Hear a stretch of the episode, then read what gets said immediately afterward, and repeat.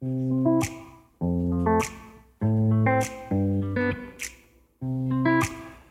welcome back, everybody. It's time to meet our community, the Hispanic business community here in Orange County.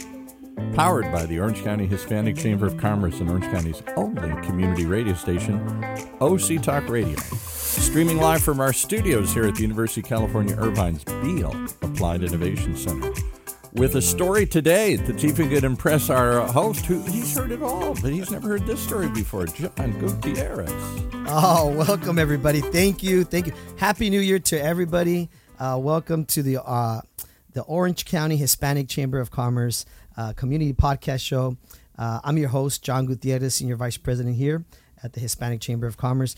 We have a special guest with us today. His story is just amazing uh, an executive chef who went on to do big things in the community, but also decided to open a nonprofit and help feed the homeless. And we're going to hear his amazing story, Mr. Chef Bill Bracken, who's award winning chef, founder of Bracken's Kitchen, an OC based hunger relief nonprofit, over 100,000 nutritious meals monthly to underserved communities, over 450 tons of food rescued between 2021 and 2022 culinary training programs that he has launched. We're going to learn about all those. Mr. Bill Bracken, thank you for being with us here, sir, today.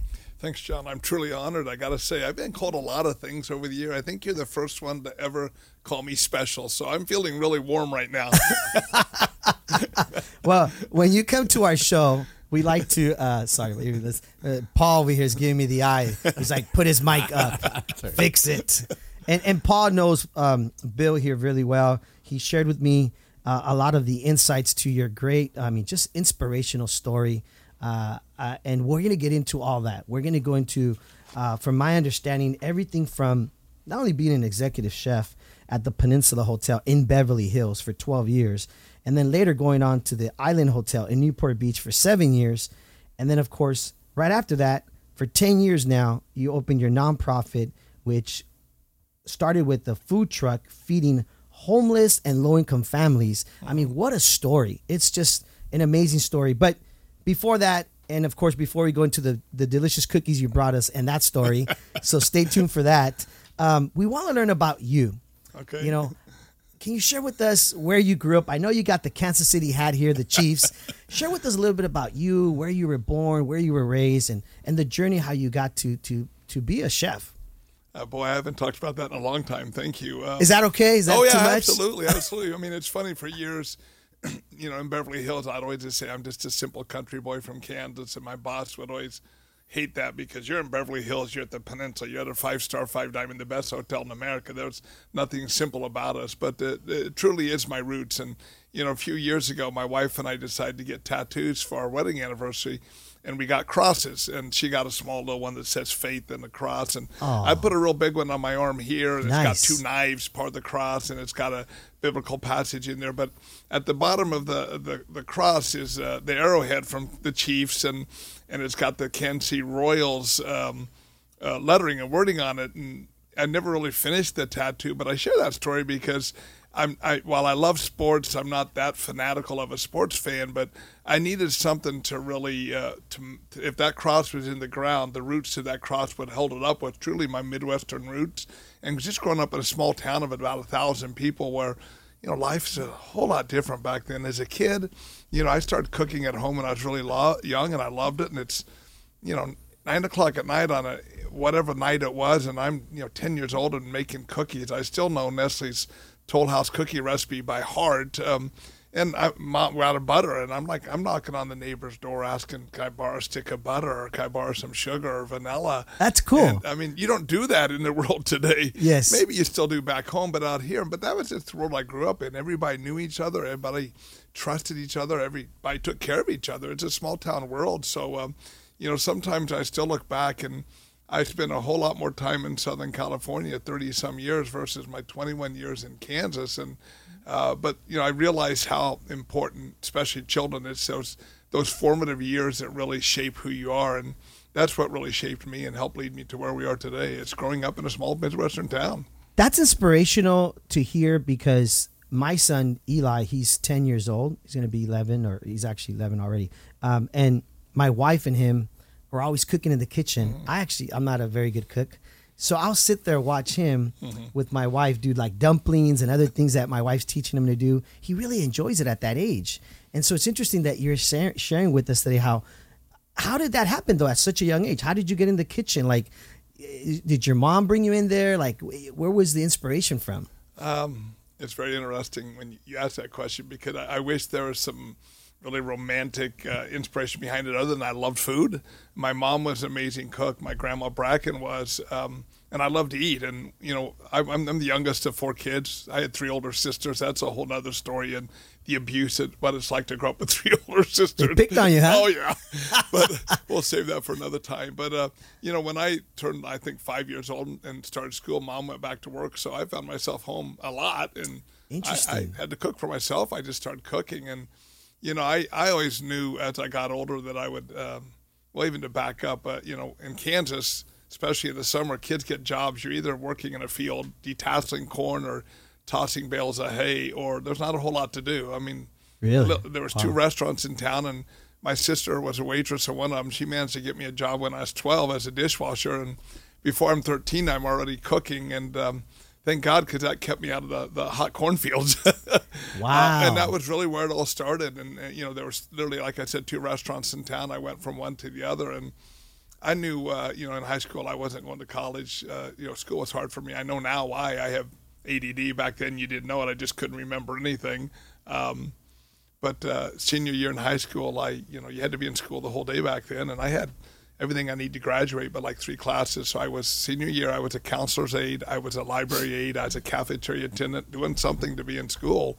Um, and I remember in the springtime when I was you know, about ready to graduate, the counselor, uh, Marilyn Miller, asked me, "So, Bill, what are you going to do after high school?" And it was like someone just hit me over the head with a brick and woke me up. It's like, "Oh my God, I'm graduating in three months. What am I going to do?" I hadn't a clue. Would I just go get a job? Or Scary something? moment. Oh yeah, and you know, mom and dad, God bless them. They, uh, you know, all my sisters went to college. I think by the time I came around, they were done with all that stuff and just left me to my own devices. Maybe that also because I was pretty stubborn as a young man. Um, but she suggested I go to vocational school, and so I went to two years of vocational school in Kansas, and then two years in a row I went to a state and then national competition. And the the second year I won the national competition, I won a scholarship to the Culinary Institute of America. I'd never even heard of it. And I'll never forget standing on the stage. It's they call it the culinary or the skill Olympics. So, you know, twenty thousand students in Louisville, Kentucky. Uh, we're up on the getting our gold medals, just like the Olympics. You're bound, uh, you know, bending over and getting the, the gold medal put over your shoulder. And cute little girl next to me won second place, and she got a set of steak knives. And I was working her, both trying to get her phone number and to get the steak, the knife, not steak knives, but knives. And they Yeah. were really were, were cheap plastic handled knives, but back then they were the coolest knives I'd ever You're seen. like, I want some of those. I never saw this CIA or heard of that. I'm like, I don't want this, you know, five hundred dollar, you Yeah. know, scholarship. I thank God she didn't uh, switch with me and take the scholarship and give me the knives because I wouldn't be sitting here right now. But uh, no way. I remember coming home and showing Dad this what I won. He's like, "Well, I guess if you're going to make a career out of this cooking thing, you better figure it out." So. You know, I mean, there was no computers back then. There's no internet, so. so uh, to win yeah. that scholarship, what did you make, or what do you remember? oh yeah, it was. Um, If you definitely- don't mind sharing? Uh, nothing too fancy back then. I mean, a vocational school in Kansas, and you know, in a culinary competition, it was a three-course meal. I remember the entree was chicken cordon bleu, which is chicken stuffed with ham and cheese, and everything. And the, Nice. And the dessert was That a- sounds good right now. you know, a, a, a good chicken cordon bleu is really good, but you don't see it in restaurants too much these days. And uh, I made an apple turnover for dessert, and ironically, I made the same apple turnover the year before. Uh, and my apple turnover was raw. I ran out of time, and that's why I didn't win the previous year. So, So I got my knew. apple turnover right the next year. Get it done. Get it Yeah. done. Wow. So you win this scholarship. You go on then to the culinary school, right? Yeah, yeah, and I'm yeah. I mean, I I worked for a year. I mean, again, I I, mar- I marvel and think about like I have two older kids and I got a 13 year old home, and so we're about to the point to start thinking about college again. And it's like go on the line, go on the internet, search. And back then, Yeah. I don't remember how I learned more about the Culinary Institute of America. I must have called them up, and they must have sent something in the mail, and you waited for it to come, and you look at the brochures. But you know, we decided to go. It wasn't cheap. You know, I, I, I saved for a year and worked after I got out of vocational school and off to the CIA I went. And, you know, two years later, graduated and I remember, you know, Four Seasons Hotel is one of the premier hotel companies in the world today. It's simply one of the best, like the Ritz Carlton. Them and I'd never heard of them either. Wow. There was a resort down in the Lake of the Ozarks called the Four Seasons Resort. I and you go that. over there and apply? No, I just it wasn't the same Four Seasons. That's the only thing I knew Four Seasons. Um, but I ended up getting going to work out of culinary school with the Four Seasons hotels, and that was my my entrance into luxury hotels. I spent the next 25 years in five star, five diamond hotels. So truly was. If you don't believe in God, then there's something out there that was directing me. Uh, you know, I believe it was God directing me every step of the way, right Wow. here to where we are today. So. That is amazing. How did you end up working as an executive chef at the Peninsula Beverly Hills Hotel? Because, I mean, I know Paul over here. That was the first thing he brought up when we walked into the studio, right, Paul? I'm telling you, this is as fancy as it gets. This is the top of the top. So to go from being an executive, he runs the kitchens, he runs all the food and beverage in this whole massive uh, resort. That's a big operation. Five star hotel, yeah. He goes from that to and then to another hotel, and somewhere along the way, this is what I want to hear: why he leaves that. I know there's some economic downturns, you know, all that kind of stuff. But he goes from that to buying a food truck, which they used to call Betsy, I think. Yep. This old beat up food truck, and driving around in Santa Ana, an executive chef. That's my Beverly hometown, Hills. Santa Ana. Come on, trying to feed the homeless? I That- just wanted to be the chingon in Santa Ana. That's all. I guess so. So you're at the Peninsula Hotel in Beverly Hills. What's that like for you? Small town kid, right? Now you're at this fancy. I mean, of course, you had already kind of worked your way up, but that was that was a big thing, like Paul says. You know, you know, movie stars, celebrities. We don't have enough time Some good to ones. tell you all the stories that I Really? could tell you. From, As big as they get. yeah, John Wayne or who? Like, so- so- Sylvester Stallone, Jack What? Nicholson, Tom Cruise. and you got to meet these guys. Oh yeah, um, I mean it was a journey, and um, What a cool experience. uh, you know, um, when I first went there, I was I would never be the guy to ask for an autograph. That's just not my style, or get a picture taken. I kind of wish I had pictures with all these people I met, but but like most people, I was starstruck. It's pretty pretty cool, and it didn't take me long to realize that you know they're no different than you and I, the, the- Exactly. the famous, and um, some of them aren't really nice, you know. In fact, some of them are downright mean if their breakfast isn't cooked just right Wow. you know, and I realized, and but you know, it was there that I realized, John, that um, uh, and it took me a long time to figure it out, but it's then I realized that there, and I feel today that there's nothing on this earth that's more opinionated than food. Nothing evokes more passion and emotion in a person than food.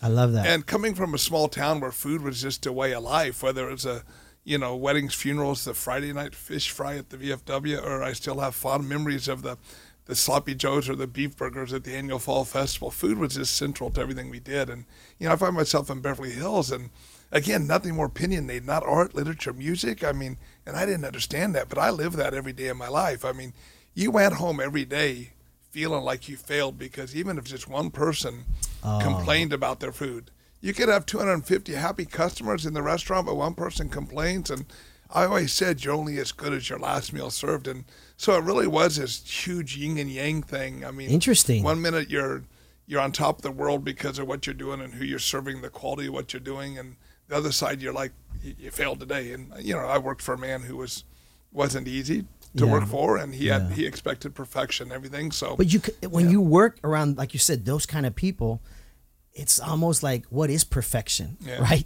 Can you ever really hit? Perf- you have to hit perfection every day, like you said. yeah. Wow, that must have been tough then. Well, you know, you know, one of the pieces of advice I was given early on when I landed in Beverly Hills that no matter how how close you get to certain people and that live a, a different lifestyle than us, you may be in their house, you may be in their home, you may think you're part of their lives, but you're not. And I don't say that in a negative way, but I realized that when I did eventually start Bracken's Kitchen, that um, you know, uh, at the end of the day, I was there to serve them, and I don't say that negatively or, or being critical. Uh, you know, I, I feel filled a purpose. Yes. You know, um, you know, you may get close to people. Some people you'll develop relationships with and friendships with, but at the end of the day, when you go buy a car at the car dealer, you may get to know the dealer or the salesman or whatever. You may become kind of close, but you're not buddies and you're not hanging out next week at the house. I mean, you provide, you know, you bought a car, he provided a service. Same thing with the mechanics. I mean, and that's what it really is in the restaurant business. You can build some relationships around food, but at the end of the day, you know, my years in Beverly Hills, I was there to provide a service to people who could pay top dollar for the best service possible. And that's what we were expected to deliver every day. Then you went on to the Island Hotel in Newport Beach for seven years, and then somewhere along the way there, you decided that you were going to open a nonprofit Mm-hmm. and you launched Betsy over here that Paul talks about, right? The food truck that would feed homeless, low income families. But like Paul mentioned earlier, you were feeding them some really good stuff. Where did that come from? Well, uh, you know, I, I am a man of faith, and I really felt that God called me to this. You know, 2008, the economy tanked, and I watched a lot of really, really good people lose their jobs when there was no jobs out there. I mean, friends that I knew very well suddenly didn't, wives, newborn kids at home, they had no income. Um, and I watched them struggle just to pay their mortgage or their rent to stay in their house at home, and food suddenly became, you know, luxury. And when you're struggling, food is usually the first thing to go for everybody. Yes. Got to pay your rent. You got to take care of your kids if you need medicine, doctor. So, I mean, I saw that firsthand through 2008, 9, and a little bit of 2010. And then, you know, 2011, uh, uh, I got quit. you know, that's code word for I got let go too at the tail end of the, the, of the economic downturn. And um, Wow. I, kn- I really knew then that, that God was doing for me what I couldn't do for myself. And it took me a while to figure it out. Okay, if I'm called to feed people, all I know how to do is cook. I don't know how to run a food bank or a food pantry and things, so I'm going to cook food for them. And I spent a lot of time trying to figure that out. I volunteered for two and a half years at the Orange County Rescue Mission, trying to figure out how, what, you know, what does that nonprofit world look like? So Um, you learned there. Oh yeah, I That's learned a lot awesome. there, and you know, did my my share of research. Studying doesn't come easy for me. That's why I didn't go to college. But I tried to figure out what I could, and uh, you know, one day I'm sitting at Starbucks. I, I never really became a coffee drinker, but that became my office after I was you know out of the hotel world, and a food truck went by, and you know. Just light bulbs went off, ding, ding, ding, and Boom. you know, let me bring the food to the people. That And, was uh, your aha moment. it was, yeah. It's like um, I never wanted to be called Bracken's Kitchen. I didn't want it to be about me. I never thought this would be my full time thing. Uh, a good friend of mine who's no longer with us, she insisted I put my name on it because uh, because of the, the recognition I'd gotten as a chef. Um, and I think it was one of the best moves I made. Uh, I, I, I do dream of a day when it, my name is off of it, and it doesn't. It's not about me, but I think for the time, the last ten years, but that was also your grandmother's name, right? Or Yeah, I mean, the pers- family name, right? Personally, it's really very It's really important cool. to me because I mean, my whole family has been you know very small town rural people that just took care of each other. Yes. but I don't want it to be about me. It was about the work we're doing, and along the way, I realized there is a story behind this guy who went from Beverly Hills to the streets of Santa Ana, and it's Why Santa Ana? If you don't mind me asking that. Well- how did it like? How did that come up? The whole Santa Ana thing? Because uh, I mean, Santa Ana's my hometown, and I, tr- let me tell you, I feel very connected to you. That that Bill shared earlier that you went into the Santa Ana to feed the community there. And by the way, thank you. I appreciate that because as a kid from Santa Ana, I know how tough it is to grow up in Santa Ana. How did that come about? Well, I, you know, if I look back over the last 10 years, there's been, you know, our fair share of planning and trying to figure out and being wise and cre- creating strategic plans and figuring out what we're going to do. But then a whole lot of that is, again, whether it's fate, destiny, God, whatever you believe in. But we started out raising the money to start a food, to buy a food truck, and then suddenly Betsy was donated to us. Betsy, No way. Donated? It yeah. She was an old food truck. She You had to rebuild it. Uh, not a whole lot. She was still used regularly. Um, uh, a guy by the name of Bruce up in L.A. owned a catering company. He catered to the movie sets and TV sets. And Betsy, like I, used to feed the rich and famous. And Bruce went on to buy a whole lot more food trucks. And Betsy just sat out in the back. And you know, once or twice a year, she went out during pilot season. How cool and- is that? I mean, there's a lot of those moments that connect. So we suddenly, you know, 2014, we had a food truck. I'm like, what am I going to do? And I'm like, okay, uh, let's be smart about it. I'm not going to go out looking for hungry people. Let's come alongside other nonprofits that are already providing a multitude of good uh, and services. Foods is not one of them. So Illumination Foundation was one of the wor- first. We still work with them today, and um, Huge. and yeah, and they have a they have a house in uh, or they had a after school program in Santa Ana, and it was called the Ross Street House. And so we started Yes. being there every Tuesday night. And Wow. there's a, a generation of Hispanic kids out there that still call me Uncle Bill. You know, um, every now and then I get to see them again so many years later, and it's just. Uh, you know, we because of IF, we, we we ended up there, but obviously from Garden Grove to Westminster, I mean, all communities across America have people in need, but we know the marginalized communities, you know, need it the most. And Santa Ana just happens to be one of them with so many immigrants working there. And, you know, the, I didn't realize even how many uh, uh, Vietnamese or uh, Asian people are in Santa It's a melting pot. edge, Santa yeah. Ana is a melting Yeah, pot. it There's really a lot of people from different communities there, although predominantly Hispanic. Yeah. But there is a lot of the Cambodians, you know, Vietnamese. There's a little bit of everything in there. and our, our kitchen's right on the border between Garden Grove and them. So we literally right in the in the center of the melting pot. We go this way, and that, but that also helps us. And the food truck keeps us connected to those communities. I mean, those hundred thousand meals or more a month you're talking about, those don't go out. Those don't go out with the food truck. They're going out. You know, in so many other ways and avenues with partners, and but the food truck keeps us connected, and we know who's in the community. I'm not going to send uh, carnitas to my Vietnamese friends, and Yeah. I'm not going to send pho. Wait, do you to- make carnitas? Oh yeah. Are you kidding me? Yeah, No way. That's so awesome. That's actually, you know, we have a lot of shelter partners that we work with. I mean, report actually just came out in the news uh, today about how how far behind Orange County is in their uh, attempt to, to help the homeless. And right now, it's been the worst weather we've seen in a long time. And there's no cold weather shelter for homeless for the first time in years. So people that are still sleeping in riverbeds and flood channels are just getting, you know, Pounded. pounded right now Yeah. with the weather. But Yeah. um, but we work with a lot of shelters, and we got a cycle menu, and carnitas are on there every Tuesday. It's Taco Tuesday, whether it's carnitas, fajitas, uh, good old fashioned Taco Bell style tacos, or we make a mean taco casserole or an enchilada casserole. It's really Paul, good. we gotta we gotta go hang out with Bill more, I'm right? telling you. Uh, can I ask one question? Because he's been on the show, other shows we've had in the past. And Yes. I've been very impressed with his story. Very impressed. From Beverly Hills to the streets of Santa Ana, not many people make that journey. Uh, sometimes the other way, but not uh, Yeah. not by choice to go back and, and work in the streets there. When you walk up to homeless people or people that are hungry in these communities, was the urge just to give them what they're already familiar with? Pho to a Vietnamese place, carnitas to a Hispanic. You seem to say, let's be creative. You, you've you've built your career on building high end, fancy food, creative stuff, tasty stuff. And was there an impulse to try and bring fancy, good, different stuff to people who've never, probably never tasted stuff? And if so, what was their reaction? well, first of all, I got to make sure you don't give me too much credit. Um, you know, I can't give you There's too a whole much team. credit. So there's a whole team well, of you. The whole Yeah. team, the Yeah. whole team for sure. But I got to be honest with you, and I'll, I'll try to keep this story short because uh, I can talk too much sometimes. we love stories. I when I started Bracken's Kitchen, I was determined to not feed the homeless. Um, I, I had a lot of reasons for that. I won't waste time getting into it now. But I wanted to focus on those families and those people living on the economic cliff, those who had to choose between food and other life necessities on a regular basis. Truth be told, I was scared to death of homeless people. Yeah. Big, bad, tough Bill Bracken was scared of him. I don't know why. There was nothing logical. And I mean, there was a story about a hug when a, a homeless woman named Ruby, after feeding her, asked for one more thing and she just wanted a hug. And I was petrified and I ended up hugging her and this whole group of my friends that lived off of Flower Street. But I tried to stay away from those, those that population um, with everything I had. But you know, God had other plans. And you know, to kind of answer your question, Paul, I hope I can. Um, you know, when I first started out, I, I tried to leverage every relationship with every vendor I've ever purchased from. You know, 25 years of buying produce, meat, chicken, fish from everybody, um, and it was the cheapest things I could buy. Um, and again, cooking is all I know, and I only know how to do it one way, and that's the way I've been cooking my whole life.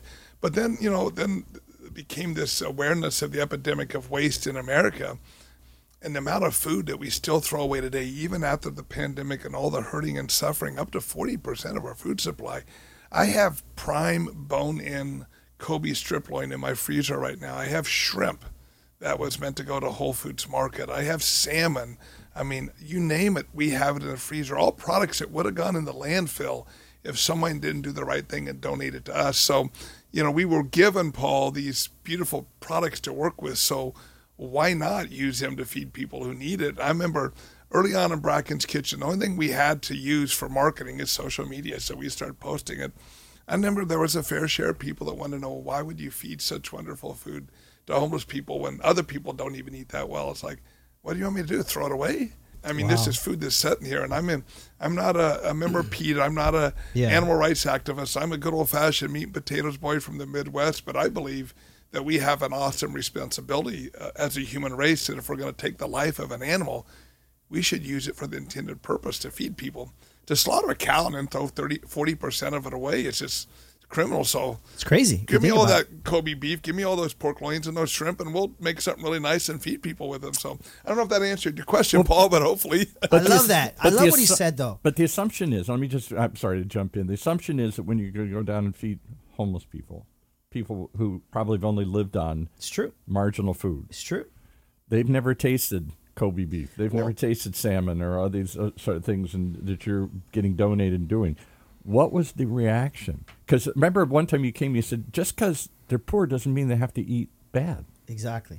Well, we've we've realized, uh, you know, what is the reaction more than anything. You know, there's a lot of people out there trying to help and do good. There's a lot of I I say this often all the time. There's a lot of grandmas out there making peanut butter and jelly sandwiches at home and putting them in a brown bag and giving them to somebody. Yeah. But I believe fully in the power of food. I mean, uh, we all show share the two most basic human needs for survival: the need to breathe and the need to eat. The problem is air is free and food is not. And it's that simple fact that gives food so much power over a person's life. Whether you're that celebrity in Beverly Hills who's yelling at me because his oatmeal wasn't made right, or whether you're someone living on the street who doesn't know where the next meal is going to come from, food plays a powerful role. So when we come out to someone with a, a tasty, nutritious meal that was you know it's made with love and we're serving it in a way that matters. You know not here's a, here's some food go eat. We food truck tables chairs music. I mean they sense and they feel and they really really truly appreciate that. I mean we've we that doesn't mean that you know every day now where we work with homeless shelters there isn't challenges because you have a homeless person that was brought in off the street and they've been diving into a dumpster for the last five years of their life and they're suddenly putting something in front of them that's tasty nutritious. There's a there's an adjustment period. What is arugula? You know, we have to be wise in what we serve them and how we serve it to them. So tasty, nutritious, can't be exotic. You know, if if we got a whole bunch of lamb donated, we're not going to tell them it's lamb. We're going to call it, and we're going to make a stew out of it and call it hunter stew. Yeah. You know, and it is pretty good stew. And somebody will eventually ask you what's the meat in it, and you just you know, try to avoid it. Well, there's lamb and there's duck and Yeah. there's all these things, but, But you got still you got to get creative. You Yes. know. well, it's interesting because the reason why we like to ask people to tell us their story from the beginning to where they're at today is because I like to see where in your story there's a full circle connection. And I almost feel like when you were at the Peninsula Hotel in Beverly Hills, something was missing in the soul. And it, I almost feel like what you're doing today Have you heard my story? is feeding your, your soul. I tell this story often, and um, I spent most of my adult life trying to fill an empty spot inside of my, literally my very existence. Yes. Um, you know, if you, yeah, I, I saw this picture. You notice my red Watch. uh, watch, Yeah. my uh, G Shock. It's Yeah. not red here, but it's black. But you know, I remember my boss giving me so much grief that you got to get a fancier watch than that. You're the chef of the Peninsula Beverly Hills. Get rid of that. Really? You know, so I mean, so many things I went through, and in my journey, I'm just this simple guy from Kansas. You know, do it all: marriage, failed marriage, relationships, career success.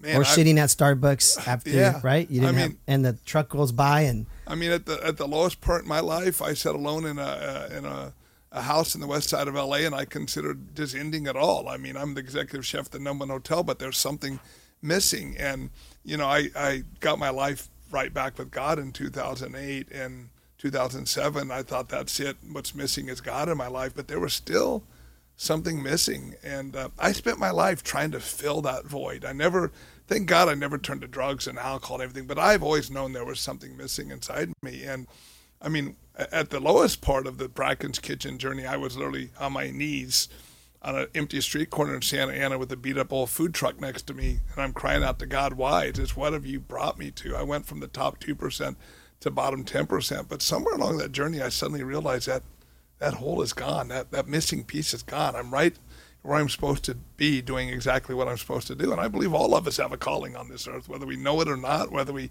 fulfill it or not. Um, and the sad truth is, a lot of people try to uh, fill that void with all the things that they shouldn't be filling it with. So thank God I found mine. well, it's beautiful that I think today you're filling that hole with these beautiful smiles from whether it's children in Santa Ana or low income families or the homeless. It, like, there's no price to that that compares to sitting at maybe a Beverly Hills hotel and of course, unfortunately, being being critiqued by like a famous celebrity, Yeah, yeah. right? It's just two different worlds, right? Absolutely. And and and and thank you, thank you for for what you're doing and for Bracken's Kitchen, what they're doing because we need more of that. Um, share with us a story about these cookies you brought, if you don't mind. You, he brought us these delicious cookies, by the way. They show the camera over here. And we got to eat some of them. And Paul over here was like, "Yes." I thought Paul already ate one. I, my, I probably ate a couple Don't- already. Don't t- don't say it. Well, you know, you asked me if we made them when I gave them to you. I, I not gonna lie, I'm not gonna say yeah we made them. Uh, we didn't. Um, but you know, when we landed in our kitchen, now we got uh, 17,000 square feet in two buildings in Garden Grove, right on the edge of Santa Ana. And That's amazing. 2018, we landed in the, the building with the very, very generous support of a friend I've known for years who bought the building for us. But when we landed there, we kind of, um, before I realized it's Mother Teresa's motto, we just we wanted to make sure that anybody came to us, we just loved on them. And I used to brag that we have the happiest trash men in America because the guy pulled up to empty the trash and we're giving him food and drinks and just taking care of him. And That's somewhere awesome. along the line, somebody reminded me, Mother Teresa said this years ago that let no one come to us without live, leaving better and happier. And obviously, food is our main conduit to just love and help people. Ultimately, Bracken's Kitchen, you know, exists for one reason and one reason only, and that's to help people. And there's a gentleman that goes to my church. His name is Ben. He's a retired LAPD cop. You would never expect him to be a, a cookie maker, but he What? he was a volunteer with us uh, regularly. And one day along the line, I heard his dream about Binky's cookies. There's no logo on this, but these are Binky's cookies. And Ben has had these cookies in his family's recipe, uh, recipe, these cookie recipe, in his family for years. And he wanted to launch his own cookie business. And I look at Ben, this older than me, but big, tough cop, LA. I mean, the job in, in LA. and you want to make cookies? And you went exactly. and I, I flash back to you know growing up as a kid that no respectable man is in the kitchen. My dad, I think, I think my dad struggled for years trying to. My son is going to be a, a cook, you know. But we helped him launch his cookie business, and um, every now and then we order some from him, and we ordered a bunch of them from him for some of our gifts, and you know we brought some to you today. Pretty darn good cookies too. But let's not forget when you started your story today, you said, I started cooking in the kitchen at 10 years old, Mm. making cookies, Uh, oh yeah, full circle. right? There's a lot of those full circle. Full moments, circle, yeah. right? It- like you said, God works in mysterious ways. Here's this gentleman who now is making cookies, and maybe that hit home. Like I was like, you know, that kid started making cookies. I mean, look where you're at today. This is pretty There's a- amazing. there's a movie that was produced uh, by Paul Haggis, who was a friend of mine from my Beverly Hills days. It was called Crash, okay. and I don't know if you ever saw it, but it's a very interesting movie. Incredible movie. And- Very award winning yeah, movie. and Uh, you, it's like you're watching from above, and you see the intersections of all these people's lives. And uh, I think there's, uh, you know, I, I actually post pretty regularly on my my social media about another intersection of my life, and really it's about my life coming full circle, time and time again through this work. Someone who comes back into my life. This morning, a guy showed up in the kitchen. His name was Pedro. Uh, you remember me? He's like, no, who are you? I worked for you 20 some years ago at the, at the Four Seasons. I don't remember. Wow. Sorry, Pedro. A lot of people work for me. What are you doing here? How can I help you?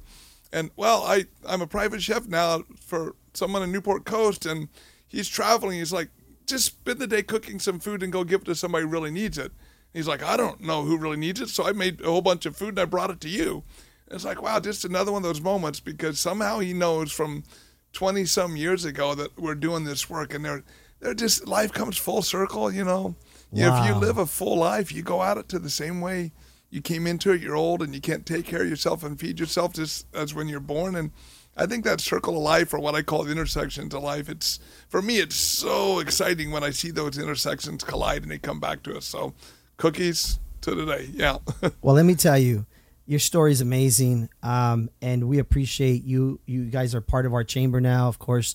Um, I know Mitch Ruben spoke very highly, of course, of Bracken's Kitchen, um, and is there anything that the public and everybody listening to needs to know that's coming up? Anything? How can they get involved? Or I mean, just share with us before we close out the show because Paul's giving me the stinky eye. I got like two minutes. time? It where goes to- by that fast. Where to donate, websites, how to get involved, volunteer. Follow you on give your social food. media, you said, Yeah, right? Absolutely. I mean, you know, I I've never been one to to self promote, but obviously www.brackenskitchen.org. I mean, everything there from volunteering, donating, whatever. But I think if there's anything uh, I would want to say in closing, is just slow down and love people around you. And man, we live in such a broken, beat up world right now. It's like if everybody would just Slow take a moment Yeah. and look at the person next to them and realize, I don't know what they're going through. Yep. I know what I'm going through, but I don't know what they're going through. And whatever they're going through, how can you help that? Just say hello, be friendly. Yes. The barista at Starbucks, while you stand in place and placing your order, say, How are you today? I mean, it's amazing if just a little bit of love, what a cascading impact that, that could have. Of course, we love any support, visit the website, whatever, but the best way I think you can help me in this world is just to show a little love to the people you pass on the street today. Wow. Mr. Chef Bill Bracken, award winning chef, founder of Bracken's Kitchen, an OC based hunger relief nonprofit, over 100,000 nutrition meals monthly to the underserved communities, over 450 tons of food rescued between 2021 and 2022.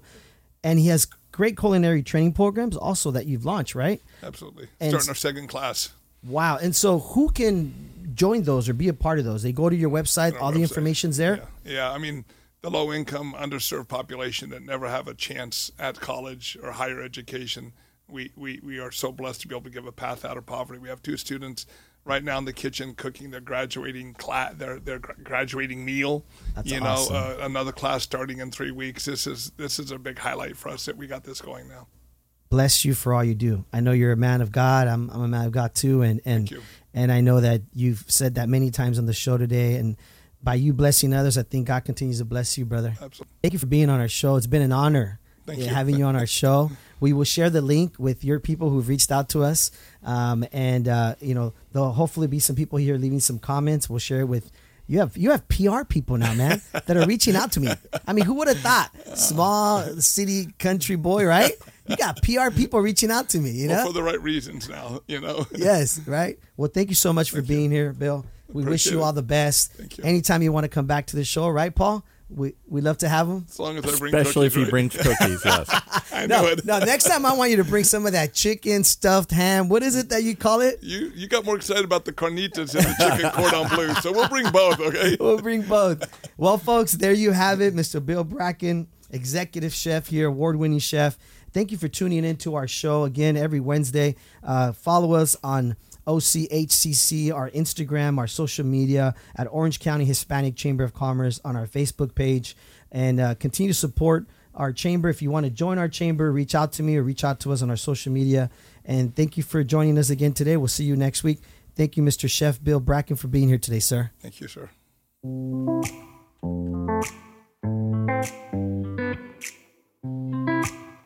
Well, there you have it.